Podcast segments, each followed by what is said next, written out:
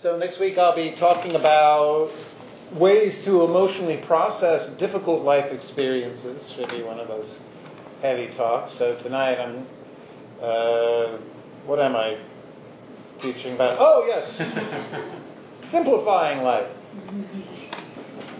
Simplifying life. The, the word in the Buddha's original uh, language that he's associated with, Pali, I'm nobody's sure what language he actually spoke, but the early teachings are recorded in what's known as the Pali Canon. And uh, the word for simplifying, letting go of things that are not absolutely necessary for happiness is nekkhamma, uh, of endless benefit. It's very important in Buddhist practice, whether or not we want to simplify our lives, simply to begin to be able to tell the difference between what are needs or requisites for having any peace in our lives versus what are our wants and desires, the things that we like, the people, the circumstances that we prefer that makes life more comfortable, but are not absolutely necessary or requisite for happiness, for peace of mind. Now, the Buddha set a very, I don't know if you would say low or high bar uh, for what are the bare minimums needed for peace of mind. He set for the renunciates a very, uh, he said essentially each monk or a nun should have three sets of robes, a bowl, uh, uh, sandals, and a kuti, where they could stay safe from the uh, cold, and then that they would support themselves by going out for alms, food, and that they would never handle money. And uh, I've been an attendant for many, many months over the years of my training. And boy, let me tell you what a pain in the ass that is. When there's a visiting monk and you have to walk them around everywhere and they don't have a dime and say, and you're constantly having to explain to strange people in the streets exactly who this person you're with.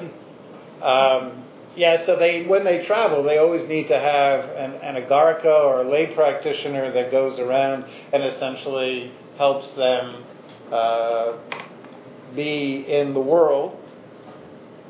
Now, for us householders, and that's the term that in Buddhist practice is used for people who are not renunciates, people who uh, pay rent or a mortgage, I suppose, or uh, who have more possessions than are absolutely necessary, who have romantic relationships.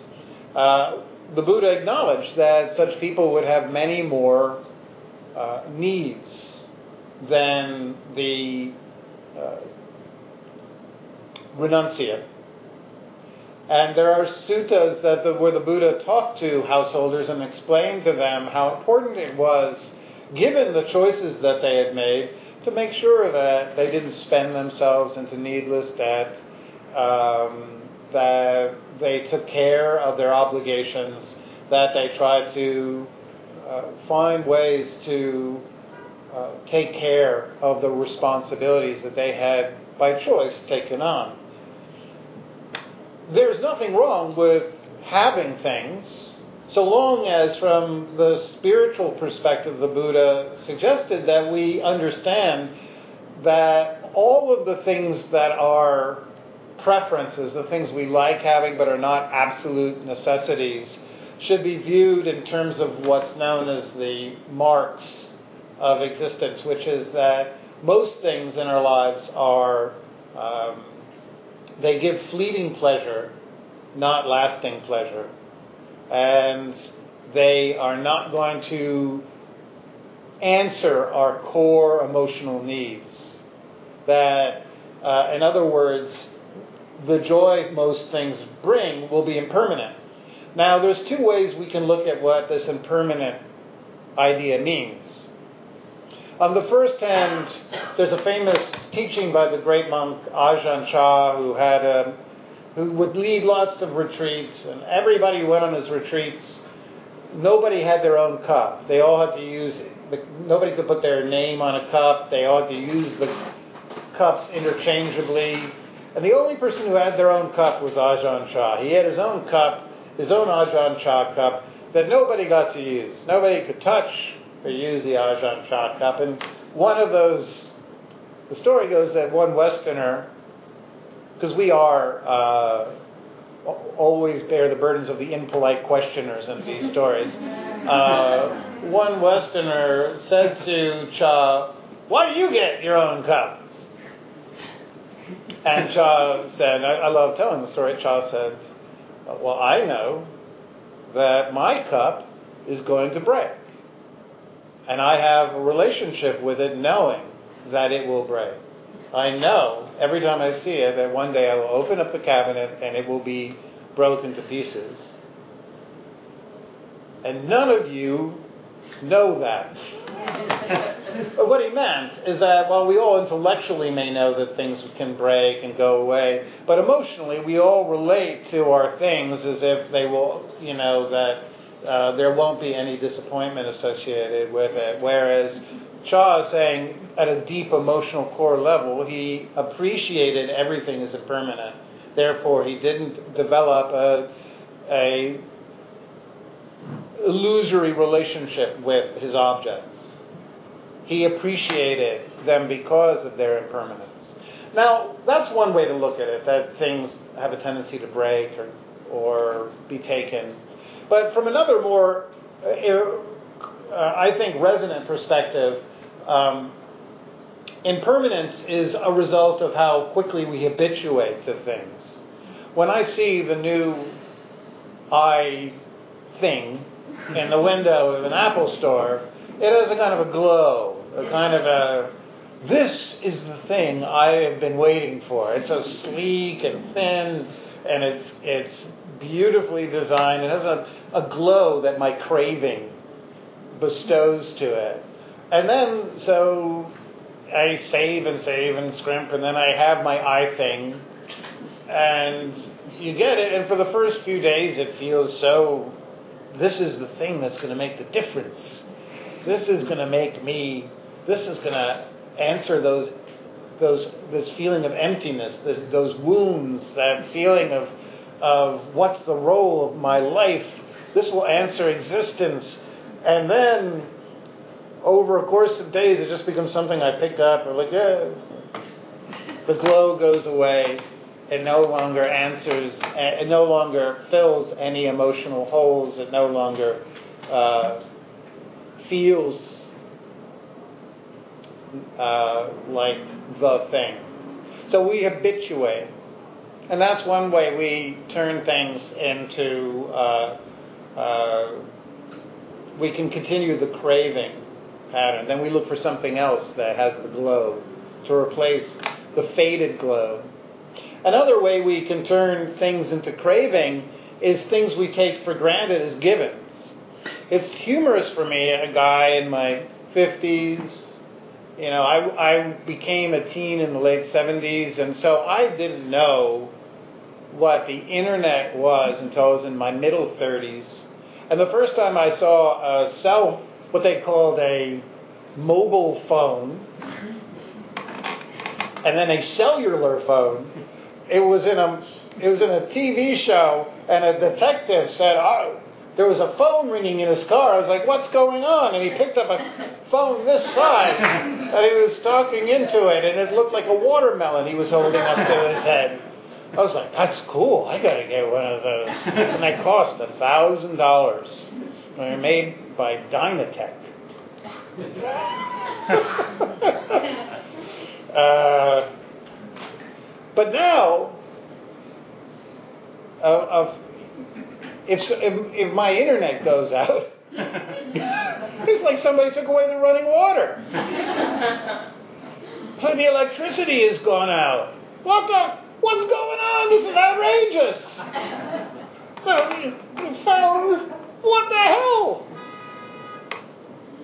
and so that immediately as well, when we conflate what is essentially uh, a preference to a need, then the moment there's any glitch, any uh, any setback, any any frustrating encounter, then it causes suffering and craving, and then um, on top of it, everything that we conflate to be a need that we we absolutely must have divides our attention, requires more and more and more attention.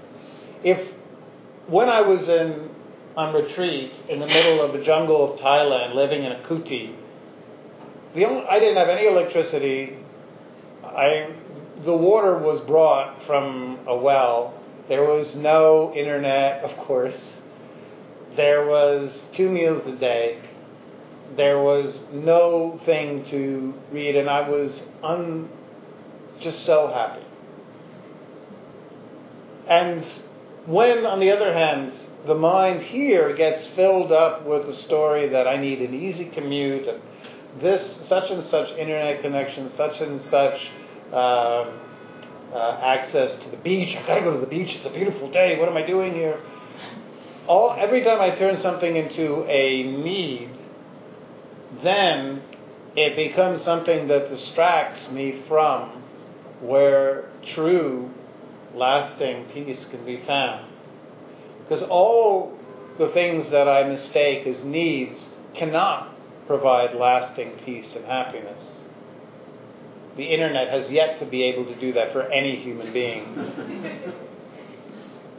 so there's a great story of, I believe, Ayya Khema, the nun who was asked by, who was celebrated by uh, all these supporters, and they they told her how grateful they were for all her teaching and all the different uh, Buddhist monasteries she set up for nuns, and they said, you know, you've made such a sacrifice taking on the vow of poverty and not having a place to live and roaming from place to place without uh, all these obligations and things, the wonderful things that we have. And she shot back, well, it's actually you that's made the sacrifice. Every time you take on a responsibility, an obligation, something that you have to pay for and look after Every time you take on a job or a this or that or a family member or a relationship that is um, committed, you are taking on stuff that is potentially going to pull your awareness away from sources of true peace. I'll explain a little bit about the fact that um, the difference between romantic relationships and the kind of attachments that the Buddha recommended. Uh, there's nothing wrong with romantic relationships. In fact, the Buddha anticipated it and said there's nothing wrong with it. But uh, very often we undervalue the role that true, wise friends can play in finding peace of mind. I will say that in my work, I found that there's very little difference in people who needlessly accumulate and, and become addicted to shopping, to people who overschedule themselves to the point where they leave no free time, to the people who are workaholic, to the people who eventually have dysphoric relationships even with food. Because all of these strategies are essentially one, they're associated with dopamine rushes in the brain. Two, by overscheduling, taking on obligations, filling up our lives, becoming addicted to consuming or purchasing or acquiring, what we're essentially doing is distracting and repressing early traumatic wounds that we haven't healed yet. In my experience, people do not fill up their lives constantly with busyness constantly overschedule themselves or constantly seek the dopamine high of shopping by, um, unless there's something that has been exiled from awareness that they do not want to feel. A core abandonment, a core early experience in life where uh, a, a downturn in a family's financial security or a sudden feeling of vulnerability. And nobody likes those core feelings of everything is vulnerable, nothing is secure. At any moment, I could be deprived of safety. And so the tendency to schedule, fill up life, fill, surround ourselves with the process of acquiring and accumulating is an attempt to create a feeling of abundance. But that feeling of abundance isn't real. There's other ways to create a feeling of abundance through reflecting on relationships that are secure, but not by acquiring or filling up our lives with responsibilities or things. Um, there's a lot of studies by the University of South Wales, and they found that one, with people who hoard, and then they did another study with people who were chronically overscheduled, they found the same thing, which was invariably there was a core early trauma that had not been attended to. Feelings of deprivation, sudden feelings of deficit, vulnerability. They also found that such people, because of these traumas, began to devalue the role that other people could play in healing those wounds and, intend, and instead tried to find healing through acquiring, accumulating, or staying busy. It's only through simplifying our life by letting go of all the obligations and chores and the things we signed up for and beginning to open up space to attend to those exiled feelings. The wounded child we all have in us that has yet to be held and nurtured, that we can begin to address what is lying beneath this rush, this need to stay busy or to uh, go shopping at the end of a stressful day or to fill up our time. Uh, when it comes to helping ourselves downsize or simplify life, then it's a mistake to try to do it from a logical perspective. My dad, who was an alcoholic later on in life, turned into a bit of a hoarder with just a whole bunch of, like every electronic thing he ever bought in his life, he never threw out. There was this, he had this story that everything could be salvaged.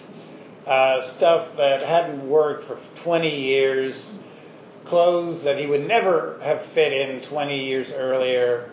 Uh, just, and for a while I fell into the, the tragic mistake of trying to logic and reason with him. But the relationship we have with things uh, and the things that we fill up our life with is not logical. It's emotional. It's an attempt to fill up the holes where old feelings of vulnerability could come through. So, in order to eventually help my dad so that we could move him into the assisted living facility, I uh, eventually realized that what he needed was not judgment or logic or reasoning or even applying what I consider to be a rational, you won't ever use this, why do we have to keep it? It was rather to sit with him and ask him each time I wanted to remove something, how do you feel about this? What needs to be felt? What comes up when we're simplifying, when we're downsizing?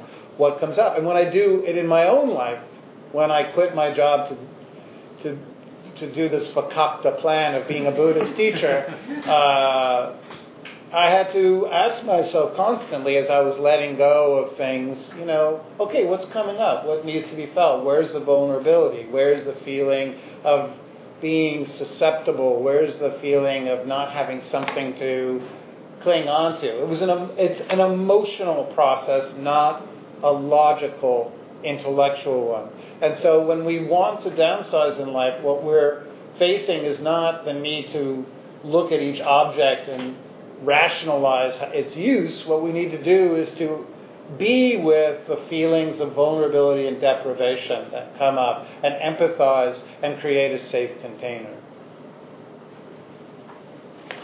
So um, that's about the objects, but then there's also the relationships we have with people. Uh, it's very important in our relationships with people to know what our needs are versus what our wants are, just as it's important to know what we need, what things we need versus what things and what circumstances are simply preferences. The needs in relationships are just as subjective as the things we need in life.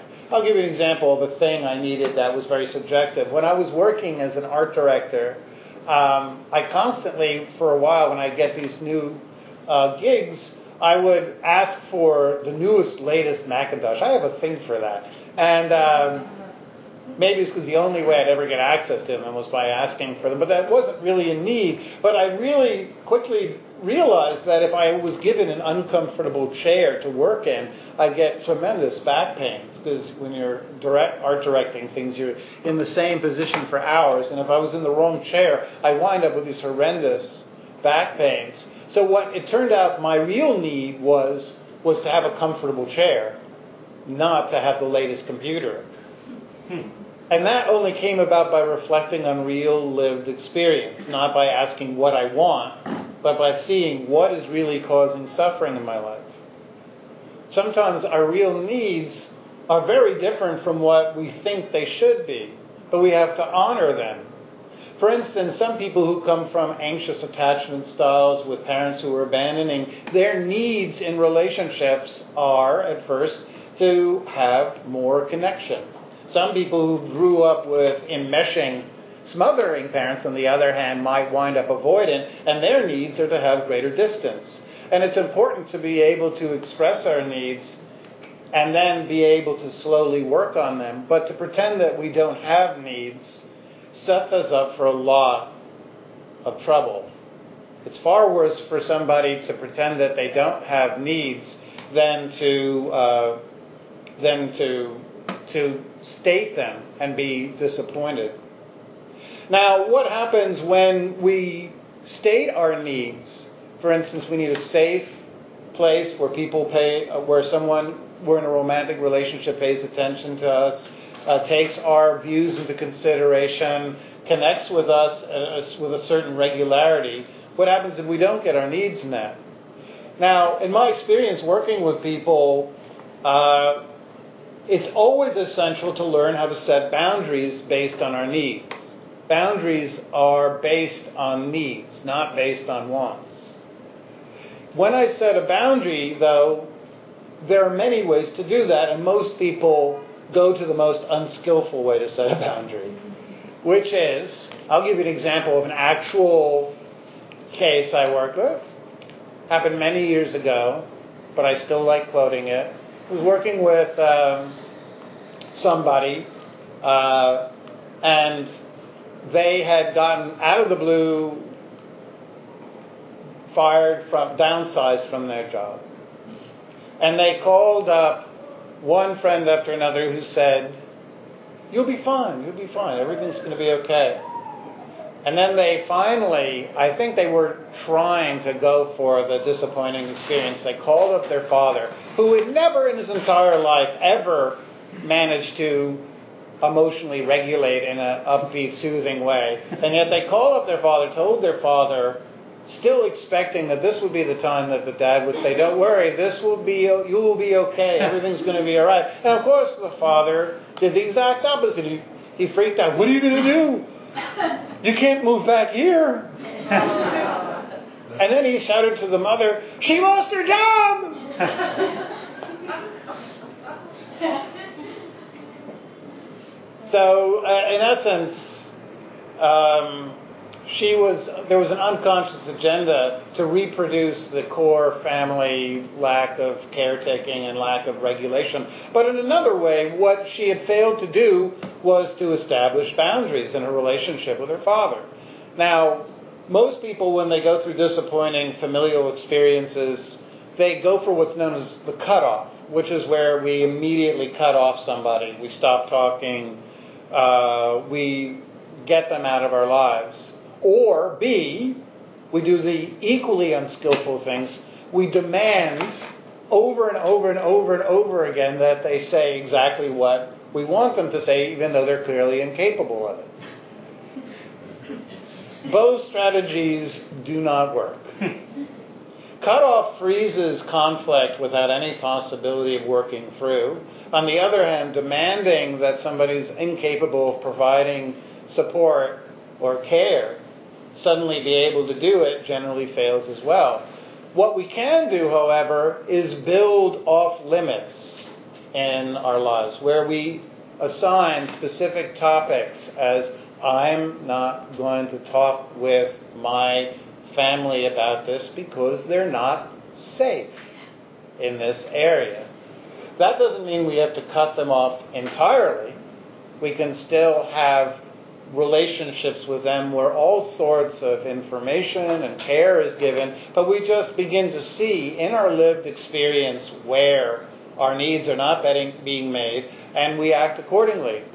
I was in Buddhist family therapy for an insanely long period of time, and the first thing that the Buddhist chaplain who was working with my family taught us all was the boundary maker, which is this. He said, whenever you don't want to talk about something, just do this and say, I'm not going to talk about that.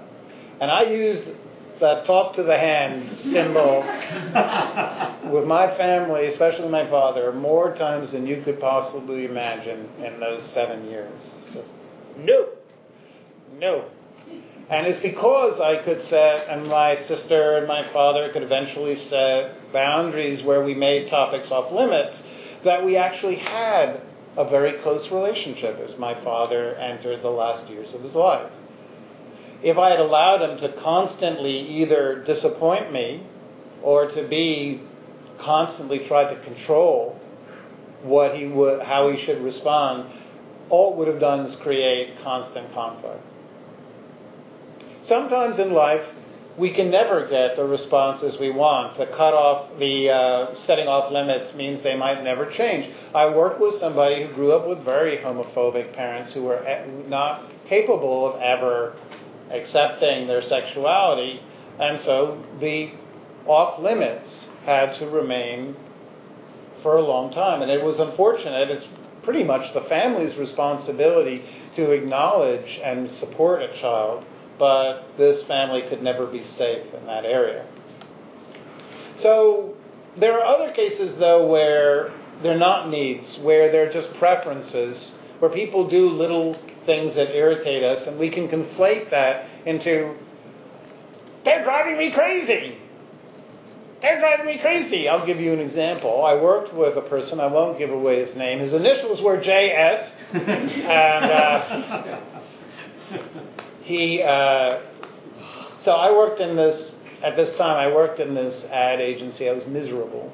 It was like, I felt like, oh, I've wound up in advertising. I'm a complete and utter sham, fraud, failure, disgrace. My mother, who worked in advertising, said, please do anything but work in advertising. so, um, I wound up at a job at an advertising agency, and I, I shared an office with a guy who was just so damned thrilled that he worked in advertising. He came in humming each day with a big grin on his face, and he thought that every damn message that he got was so important that he had a different sound on his iPhone for every text, every message, every you know, every ping, every call would play songs like Don't Worry, Be Happy. And he would lock his phone into the drawer so that so that I couldn't even get to the phone because once he left it out, and I, I I'm not even telling you what I put on his phone, but anyway, it was actually pretty funny. Uh, I actually put uh, uh, on one of his phone a messages from the, the, head of the company saying that he had been made vice president. And he believed it. He started calling around.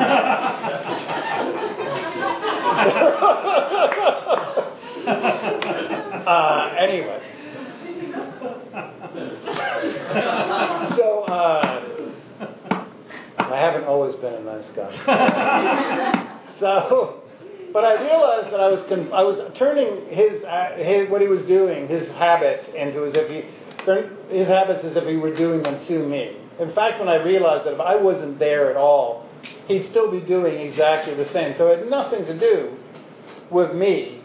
He just liked working in that business and he liked having his phone sounds. And every day he was just falling into this habit of not turning them off. So I started, I tried a different strategy, realizing that every time I was demanding that he change, it wasn't working. I started complimenting him on the days his damn phone wouldn't ring or make a sound. And even though I knew that he hadn't remembered to turn off it off, I would compliment him. I started creating this association of reward for his phone not making a sound. And sure enough, by letting go of the belief that this was a need, and instead viewing it as simply a preference on my part, I was able to creatively address a situation, and it worked. He started turning off his phone because the demand made him intractable and created a natural resistance. But when I started approaching it uh, from an entirely different reward process, he actually stopped leaving it on. When I view interpersonal wants as needs, when somebody doesn't live up to what I believe is a need, I will countlessly draw, make demands, ultimatums. I will constantly come at people with uh, probably and a, a degree of energy that suggests that they are failing or that they're doing something to me that is inexcusable. When I constantly remember, on the other hand, and can discern what are simply preferences, then I can develop strategies. I can not only try to be rewarding, I can also try to learn to be tolerant. I can let go of the story I'm adding that they're doing something to me. I can actually begin to focus my awareness on all the things in the relationship that are going well. But the more I conflate something into a need, the more likely I'm going to feel under attack. It's important in life to find the balance between what are authentic needs, and no need is, uh, all needs are subjective. There is no right or wrong needs. We come across what our needs are by reflecting on what are the conditions that are absolutely necessary for our happiness. And with our needs, it's our responsibility to state them clearly and then to live in accordance with them, which means I have to protect my needs and I have to take action, setting off limits, modifying relationships if my needs aren't being met. If my preferences aren't being met, though, my responsibility is to be creative to see how I can change my relationship with the suffering and the stress, to look at it from a different way, and to investigate really how much do I need to change and where can I bring acceptance into this relationship. If I set too few needs, I'll just recreate the struggles of childhood, the, uns- the situations in childhood where we don't get any rights where parents are capricious and make arbitrary rules and will will never uh, uh, develop the ability to say no this is inappropriate. So it's healthy to have needs. On the other hand to have too many needs to express too many is to make all relationships impossible. Because if we constantly approach every uh, small conflict or disappointment as if a need has been violated, then eventually we will find it very difficult to find any satisfactory partners. So after each relationship, it's important to investigate did I state my needs clearly? Did I set skillful boundaries? And where did I pretend that I didn't have a need where I had one? And where did I act as if I had a need when in fact it was simply a preference? I hope that makes some sense. I thank you for listening. And now at this time, we go to time for people to ask questions. If you do leave at this time, uh, for those who need to go, if you can contribute so we can pay the rent, uh, that's how we keep using this space. So thank you for listening. Uh,